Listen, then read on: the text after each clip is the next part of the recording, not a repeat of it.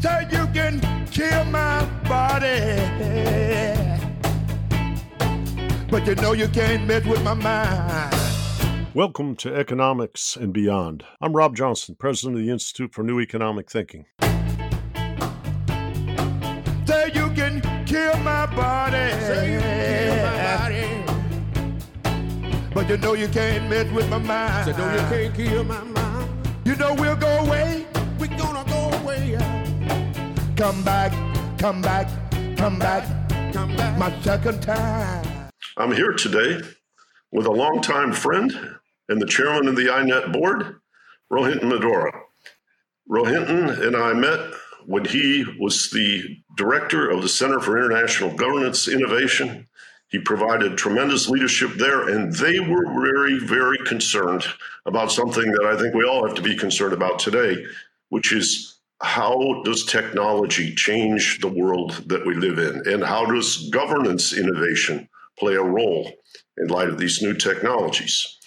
As we approach the end of the G20 leadership, we want to explore today what have they taught us? What are they handing to the next leadership, which is Brazil? And what are there, how would I say, through the example of India, lessons for the global south and for the world in this very, very anxious time? Rohinton, thanks for joining me here. Always good to be with you, Rob. Thank you. Well, we have uh, a slogan that, as I'll let you cite it from the Upanishads, that uh, sets the meta picture. I say, oh, oh, oh, oh my. One Earth, one family, one future. Um, this is a quote from a 5,000 year old text, uh, the Maha Upanishad, as you pointed out, that the Indians have very aptly selected as the theme of their year. When you and I were in India and met various officials and non officials, it was evident that this kind of ancient definition of globalization was a very apt way to describe the G20 currently and India's vision of it. Um, that's exactly what the G20 was created to steward.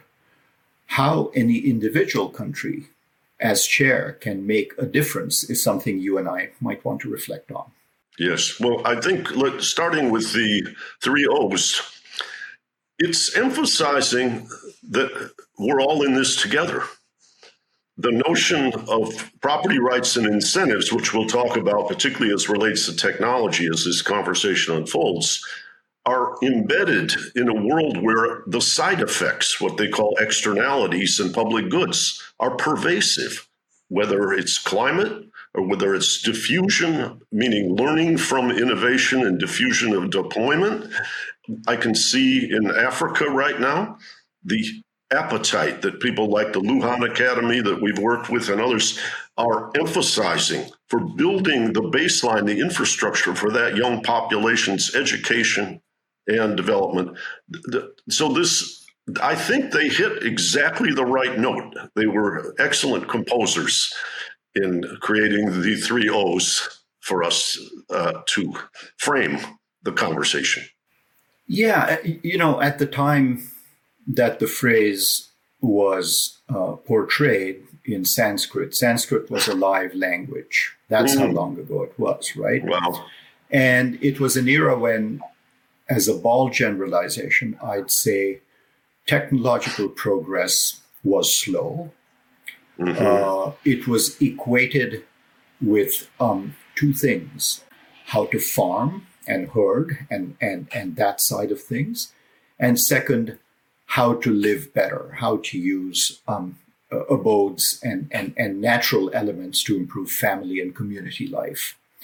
Um, a lot of technological change then, historians will tell us, was actually through word of mouth and through learning by doing and actually by sharing.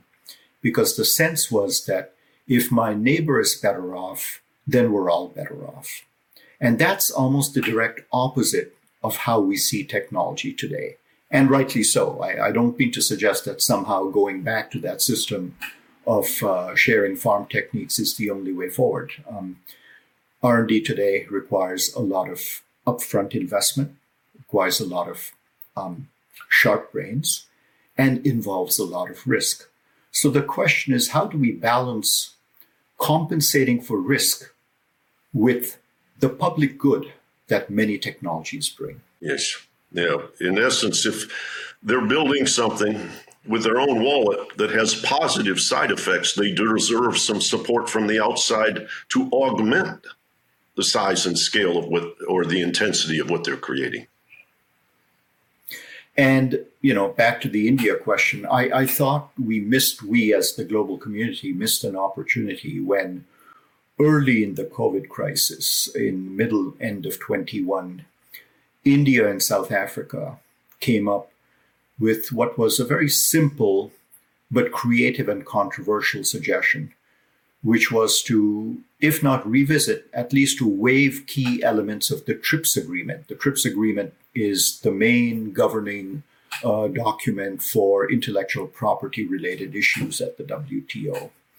Initially, you know, dozens of countries signed on, 64 something countries within a matter of days, including the incoming Biden administration. And so there was a sense that this South driven um, uh, innovation in governance might have legs. And, and then it was, of course, pitched to the WTO for uh, adjudication. And what happened there was what you would expect to happen at the WTO. Uh, it was effectively sandbagged uh, by uh, some European nations where big pharma is prominent. I think in the US itself, um, there were some second thoughts about the enthusiasm of some members of the Biden administration, including the president himself. And what we got was a pale imitation of what should have happened. So think about that. In the midst of the biggest health crisis that we've seen in about three generations, the best the world could do was take two years to come up with a watered down version of an agreement that is said to be behind the times anyway. So this is why when we think about why doesn't the global south kind of buy into all the things the West stands for, including taking sides in the Ukraine war? One reason is I don't think the global south has been dealt into global governance processes as well as it could and should be. And I hope that the Indian stewardship of the G20, uh, coming off a series of weak presidencies of the G20, by the way, Indonesia, Saudi Arabia, Italy, good countries, but they're not going to move the needle on global governance. I hope that India, followed by Brazil, can make a difference there. So the ancient wisdom illuminates the current challenge, and it's time for us to what you might call evolve or shift gears in light of the how do I say understanding of this challenge that they have uh, made clear to us in their leadership. What institutions do you think need to change? What global institutions need to be restructured or realigned or augmented with other incentives? I know Larry Summers and a team of people put together a report on this uh, that I've read recently. The scholar Duncan Foley made a beautiful presentation to UNCTAD about how when there are, which you might call negative side effects for the people who are po- producing negative externalities, we need to take them on, not, not demonize them, but take them on board to lift them into partnership of the evolution when, when otherwise their resistance may stop it from taking place at, on the, what you might call it, the pace we need for human survival. How, where do you go now? Where are the institutional changes that you would emphasize here at the conclusion, given the philosophical insights that India has presented to us? Um, you know, we live in an era in which the appetite to create new global institutions is low. In fact, uh, I don't know anyone other than of well meaning academics and activists who think that somehow a global environmental agency or a global technology agency is the way forward. I'll come back to that in a second. I think there's a lot we can do with our existing ecosystem of institutions that dates back to Bretton Woods and, and a few years thereafter. Uh, take climate change. Um, climate change has two or three elements to it. But central to it would be getting the price of carbon right so that you don't have climate dumping, so that you, you don't have carbon dumping. Countries don't export their carbon uh, restrictions to others by kind of saying, you produce the dirty stuff and you know we'll buy it from you. And, and then hector you by the way about your emissions. Uh, th- there's a relatively straightforward solution to that which is border carbon adjustments. Now that's a regime that can be housed at the wto negotiated and housed there. So we have a mechanism to deal mostly with carbon prices. If we adjust prices at the border then presumably domestic prices adjust as well. Similarly on the lending side I think both the IMF and the World Bank, although they do consider sustainability in their lending decisions, could be induced to take that more centrally on board, and we would be there. I think many of your guests in this series um, have pointed out that the three and a half trillion dollars that we need to make an energy transition isn't going to come from the IFIs. It's going to have to deal in the private sector. And I think there's mechanisms that the IFC at the World Bank and others can use to do that dealing in. It's essentially to create public private leveraging partnerships to fund it. The bit that's missing, of course, is what we do if there's a breakthrough technology in some aspect of climate change. Where do we get bogged down the way we did with COVID vaccines, or do we simply find a way uh, to move forward? And on that, I think there's lots to be learned from the COVID experience. That's one. The second piece on institutions is how they're funded. And um, one, the one that strikes me is, is one where, if you look at the IMF compared with the World Health uh, Organization, uh, the IMF gets about 80% of its funding from guaranteed of membership dues, if you will. Uh, 20% is discretionary. At the WHO, it's exactly the opposite. 20% of its funding comes from uh, so what, what I'd call um, guaranteed sources. 80% comes from vicarious sources. If the WHO were funded the way the IMF is, imagine the transitions in global health and in global public goods that we would see. So I think there's something about the way we fund existing institutions, let alone creating new ones, that would be a step in the right direction. The one area where I think we are missing, as I, have been alluding for some time, is on technology. And on that, we have, I think, one of two ways forward. And the Indians are aware of both of them. Uh, my understanding is they would be sympathetic to both of them. The question is, to what extent will they succeed? One is to revisit TRIPS and start a process to actually reinvigorate how we uh, manage intellectual property globally and how we manage innovation globally. The second is borrowing from the creation of the Financial Stability Board some, some years ago to create what I'd call, at CIGI, we call the Digital Stability Board, which is to say this is a gap in global governance because the issue didn't exist when we created that ecosystem of institutions two generations ago. Do we need an organization that exchanges best practice on issues to do with new technologies that perhaps over time names and shames bad actors and um, incentivizes good actors? And do we need a multilateral as opposed to ad hoc regional process to manage the various facets of new technology? That's the missing piece on which I don't expect there to be global consensus anytime soon. But if you ask me, I'd say this is where the conversation should be headed. And if we're having this chat 10 years from now, I think an OECD for new technologies is, is where we might be headed. Mm, mm. In the uh, question of, how would I say, governance, one of the things our Commission on Global Economic Transformation has talked about is what you might call the metaphor of the Treaty of Westphalia that the national government has the power to create and implement things to protect its citizens is certainly uh, in question now with nanosecond redeployment of capital and all kinds of other aspects of globalization. How is we how can we be one family, one world, unless we recognize that collaborative global government that addresses consciously these side effects is a necessary condition for a healthy future.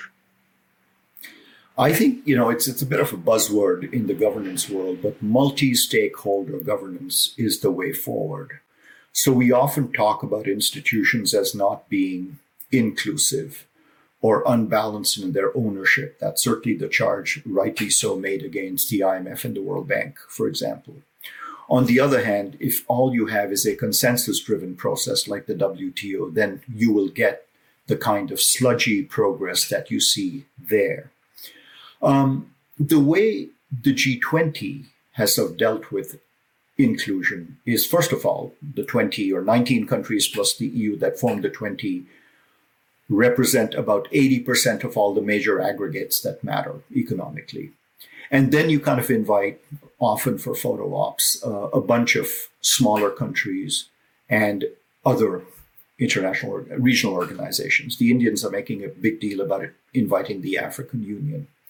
But what's missing is both, as you pointed out, um, the private sector, which is the main driver of so many issues in both economics and technology, and civil society, or some version of civil society. So I think when we think about inclusive governance going forward, it's not going to be about more countries belonging. It's going to be about different players belonging that represent the different sectors. And I don't see us doing anything in the technology sphere without dealing in.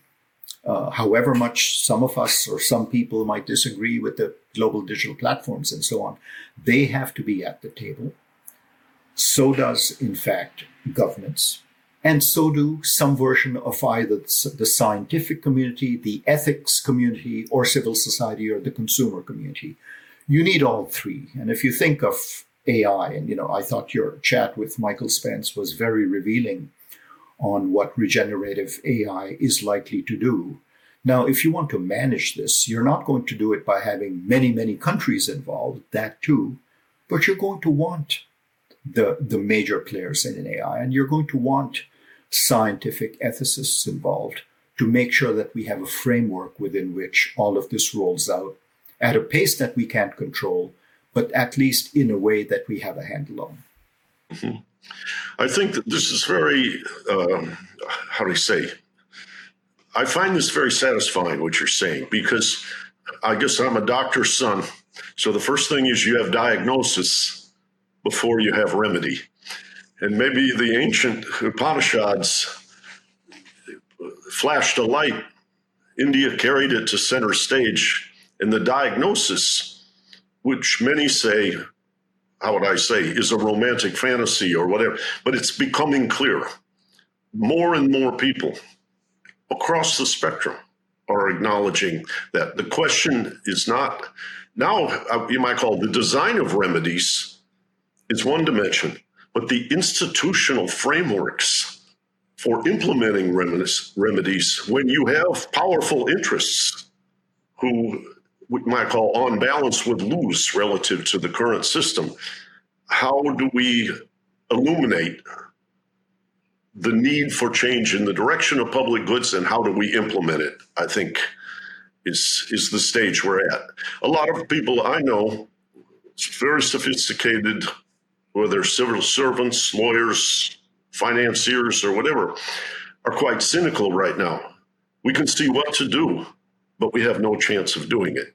And I don't think, in light of, in light of India's leadership, that we should essentially be demoralized or where we should be invigorated and carry that ball into the future, carry that momentum and keep striving, as you talk about, for the institutional needs.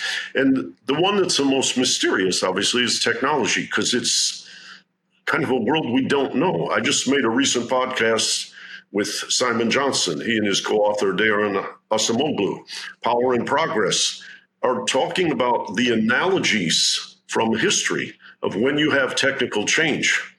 What are the side effects and how does society evolve? and they're trying to use the past as a we might call a window into the learning that we need to embrace now.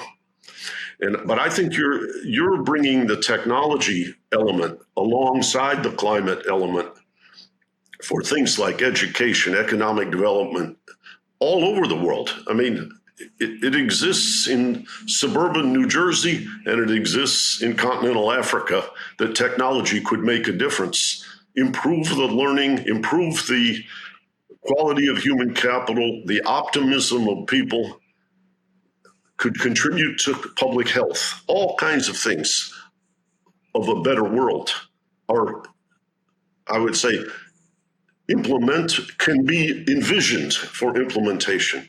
But how do we get over that political economy of uh, what I used to call the commodification of social design, implementation, enforcement? Yeah, no, that's well put. Uh, by the way, you alluded to the Larry Summers group, uh, and I, I yes. think one of the many good things, one of the many things they got right, yeah. was the emphasis on the production of global public goods. That if we mm-hmm. have global institutions, they should be about addressing global public bads and producing or encouraging global public goods. Mm-hmm. So if we work backwards from there, then you have an agenda for even the existing ecosystem of institutions that is close to, but not fully there yet for them.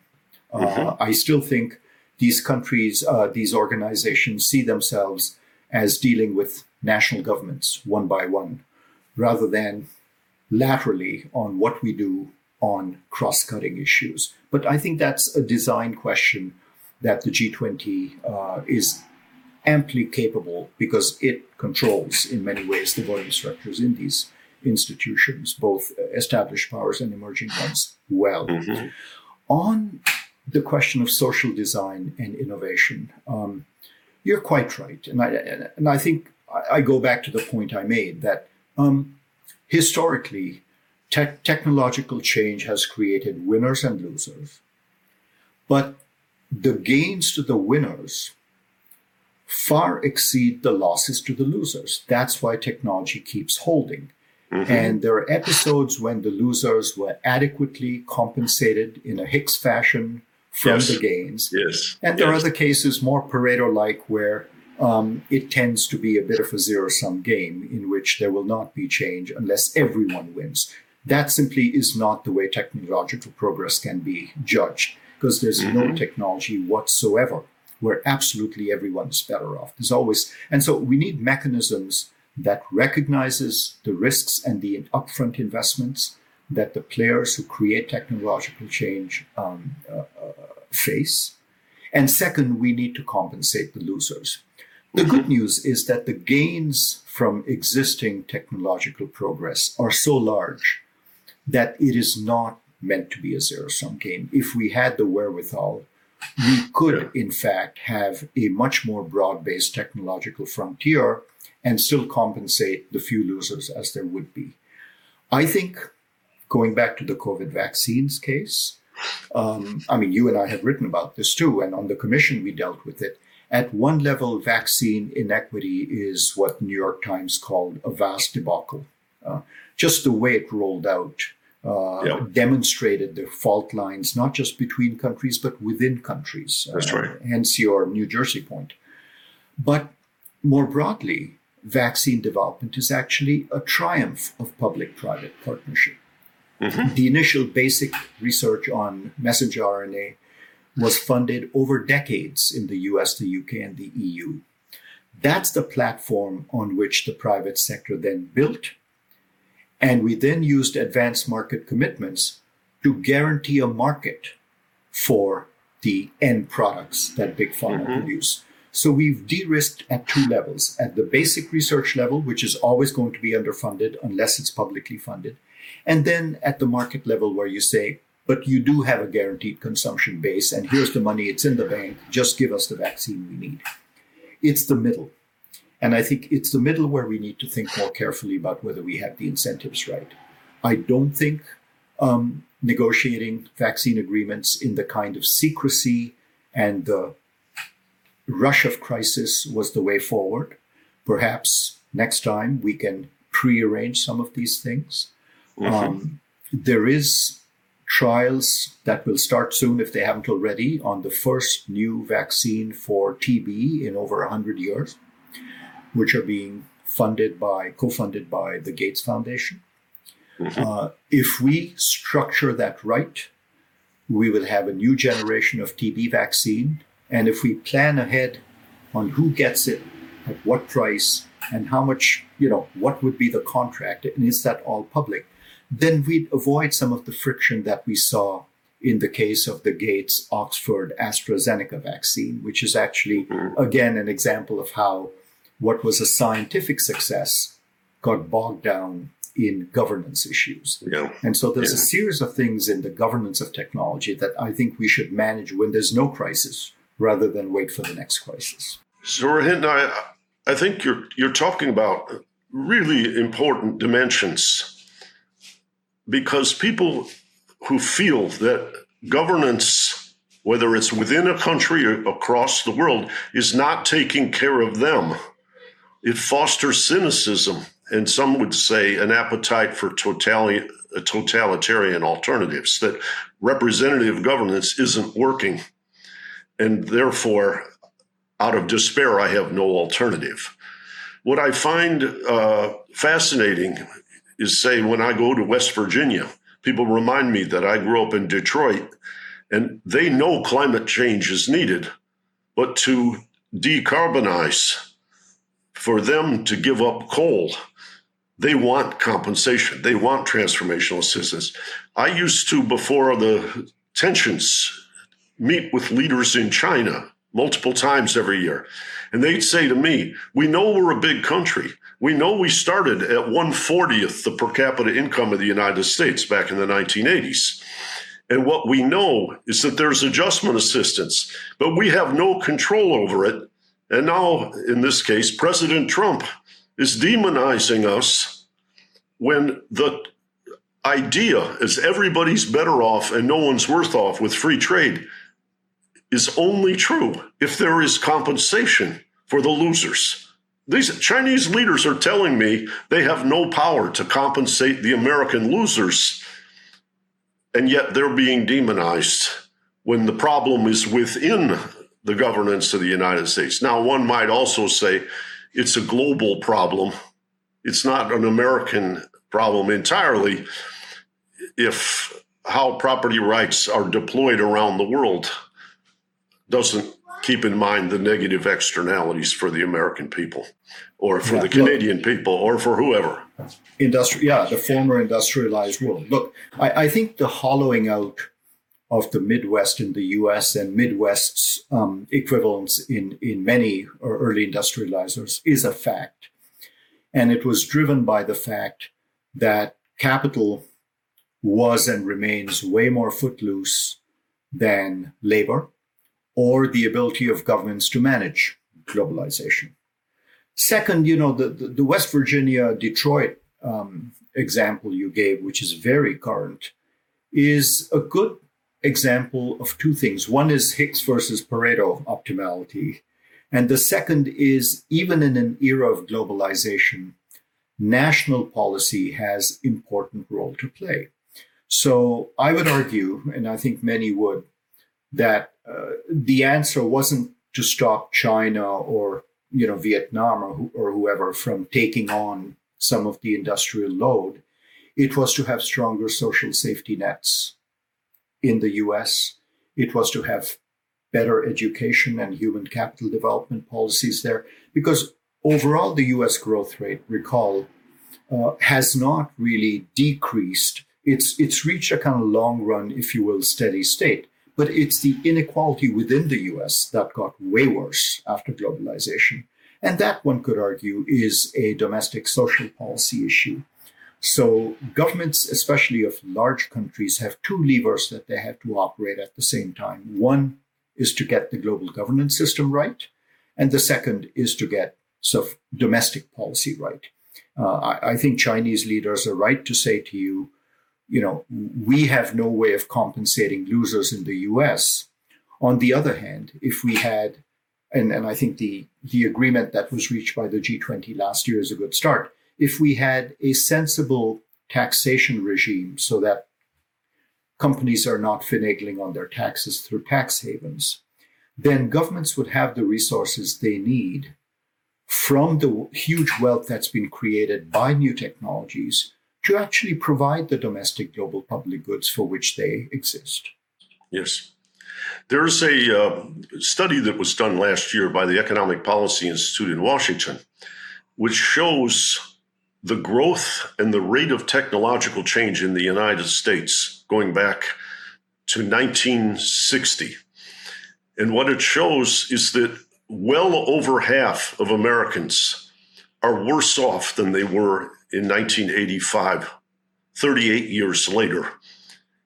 And 1 to 2% of the population has had tremendous gains. And people attribute that to two things tech, well, three things technology, money and politics, and globalization. And so the, how would I say, despondency, which many thinks uh, Donald Trump's election was a, a symptom of, it was a response to that, are the kind of challenges that we need to undertake now. I want to focus with you, though, on where we visited, where you grew up, where India is now the largest country in the world in terms of population. They have been very creative in technology related to banking and other things. They are consciously aware of the global south. They are consciously aware of what's happening in climate.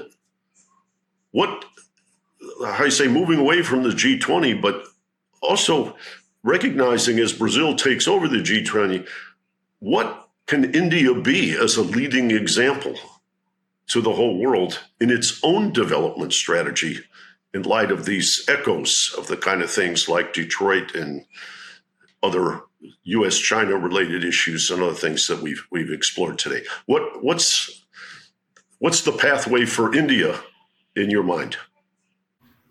Um, there's a number of things that come to mind on this. One is that India has gone through, and many people would argue has not fully come out of, a phase of intensive inward lookingness. Uh, India was the spoiler, uh, in many people's views, in negotiations at the WTO. It was seen to be an introverted economy that focused often at great public expense on building indigenous institutions when in fact there were ready made foreign solutions out there. And so, if only India would open up, was, was the mantra. And I think the successful opening up since, including last week, uh, putting um, uh, uh a capsule on the south pole of the moon, is an example of that, that you sort of create indigenous scientific and other capacity because in the short run, it's a cost. There's no question that there was a Hindu rate of growth stuck at around 3.5%, on which India coasted for decades before it moved into that 7, 8, 9, 10% era. And now it's kind of falling back again. But I think using, as every industrial country in history has done, using a period to consolidate national processes and institutions and being protectionist is part and parcel of success. And the trick is when do you let go of an infant industry and open it up? When do you let go of that introversion and become extroverted? And India is at the cusp of that and has been for some time. And so we're watching that, I think, with great interest uh, and, and, and, and often pride to see where that lands. Second, India has kind of managed that its own form of economic globalization while remaining um, a democracy. Now, I'm not unaware of the very many flaws in the Indian democratic system. I'm not unaware of the very many critiques that are being made, especially of the current government and how it's using uh, cleavages, uh, historic cleavages in the country to its advantage. But the fact is, it is still an example of a poor, a, a very populated poor country that's largely and noisily democratic. It might be backsliding, and that's always a cause for concern, but it is still that. In other words, it is not China and it is not um, uh, Russia. I think India, South Africa, and Brazil, if I could group them, uh, and I might add Indonesia in that mix as well, form a core of a global south in the G20 that represents what people would like to see succeed, but they recognize deep down has not succeeded yet. And so I think what India has to do as, and, and that's exactly what I suspect it will do, is to see the G20 presidency as just one stepping stone in a longer journey. And that longer journey is to create an Indian model of development in which domestic science and domestic innovation play a larger role, in which social policy often trumps what I'd call narrow economic efficiency, and in which its global stances are heavily calibrated by what it faces domestically. And so, what many people see as posturing on, on, by, by Indian diplomats overseas is actually driven by domestic policy considerations. And that's no different than how any country's diplomat is going to present his or her country's views uh, in global fora. How that all comes together is still an open question. And I think it could go hugely south or it could really take off. And a lot depends on how much momentum India creates towards the end of its G20 presidency, how it comports itself thereafter, and what Brazil and South Africa do in the G20. Mm. Well, I think, um, how would I say, I see the example as a global leader that India set for the G20 and now becoming an example within for others to understand and emulate is important. One of the things in our travels together that I found very interesting is how much interest there is in the Young Scholars Initiative, how much I thought imaginative, brilliant, young, creative minds, for instance, looking at what's happening between China and India because of the breakdown between the US and China. There are scholars and so forth that I would like to see amplified in the conversations all around the world from within India. And if those people are respected for their insights, whether about their country or about the world, then they will be more respectful of the rest of the world rather than feeling ignored or suppressed and what have you. So I think there is a there is an intellectual common good that may have to precede what we might call the commercial and material common good. But I thought from our our travels that there was a very promising group of people within that country and a very hungry young group who wanted to learn, wanted to address, wanted to solve along the lines of what you've described today. And you would know from your travels, as I do from mine, that that same set of statements you just made could be made of China. That there are young people in China who see the world differently than their parents and grandparents and, and who see a kind of soft tissue globally as being important for everyone's well-being. Um, and then, you know, soft tissue also reminds me of soft power. I think one thing that the US and the UK have used and created so successfully is soft power. Their cultural institutions, their educational institutions, their hi- history and culture. India does that much better than China does. Um, and I think that's one more thing that India has going for it. Whether it is it's of Gandhian ideals, whether it's um, Bollywood movies, uh, whether it's it's rough and ready democracy, there's something about soft power in India that's appealing. And when you sort of blend that with investing in future generations, uh, it's probably a good thing to end on a hopeful note and say that these things take time, and there will always be th- currents that come and sort of bash you during. Uh, the current ones being post-COVID Ukraine uh, and whatever happens um, uh, through through those two shocks. But I, I am still fundamentally optimistic for the reasons you said, which is that so long as we have young scholars initiatives and similar things around the world, there will be growing up a generation of leadership that perhaps sees things differently than their parents and grandparents did. Well, I want to conclude with reference to a novel. The name of the book was A Fine Balance by Rohinton Mistry, not Rohinton Medhora. But his book was written about all kinds of turmoil. But the punchline, the parable that led to the title, was life is a fine balance between hope and despair. And I think we are in treacherous times. And the way in which you illuminate how to invigorate hope, I think is a is a great contribution to the direction we need to go. Thank you, Rohinton, for all the work you do around the world for INET, for CEGET, and for the G20 in India. You could never go wrong speaking to or reading a Rohinton, Rob. Remember. Excellent. We'll, uh, we'll see you again soon.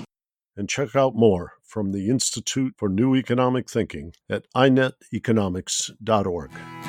And I'll tell it and speak it and think it and breathe it. And reflect from the mountains so all souls can see it. And I'll stand on the ocean until I start sinking. But I'll know my song well before I start singing.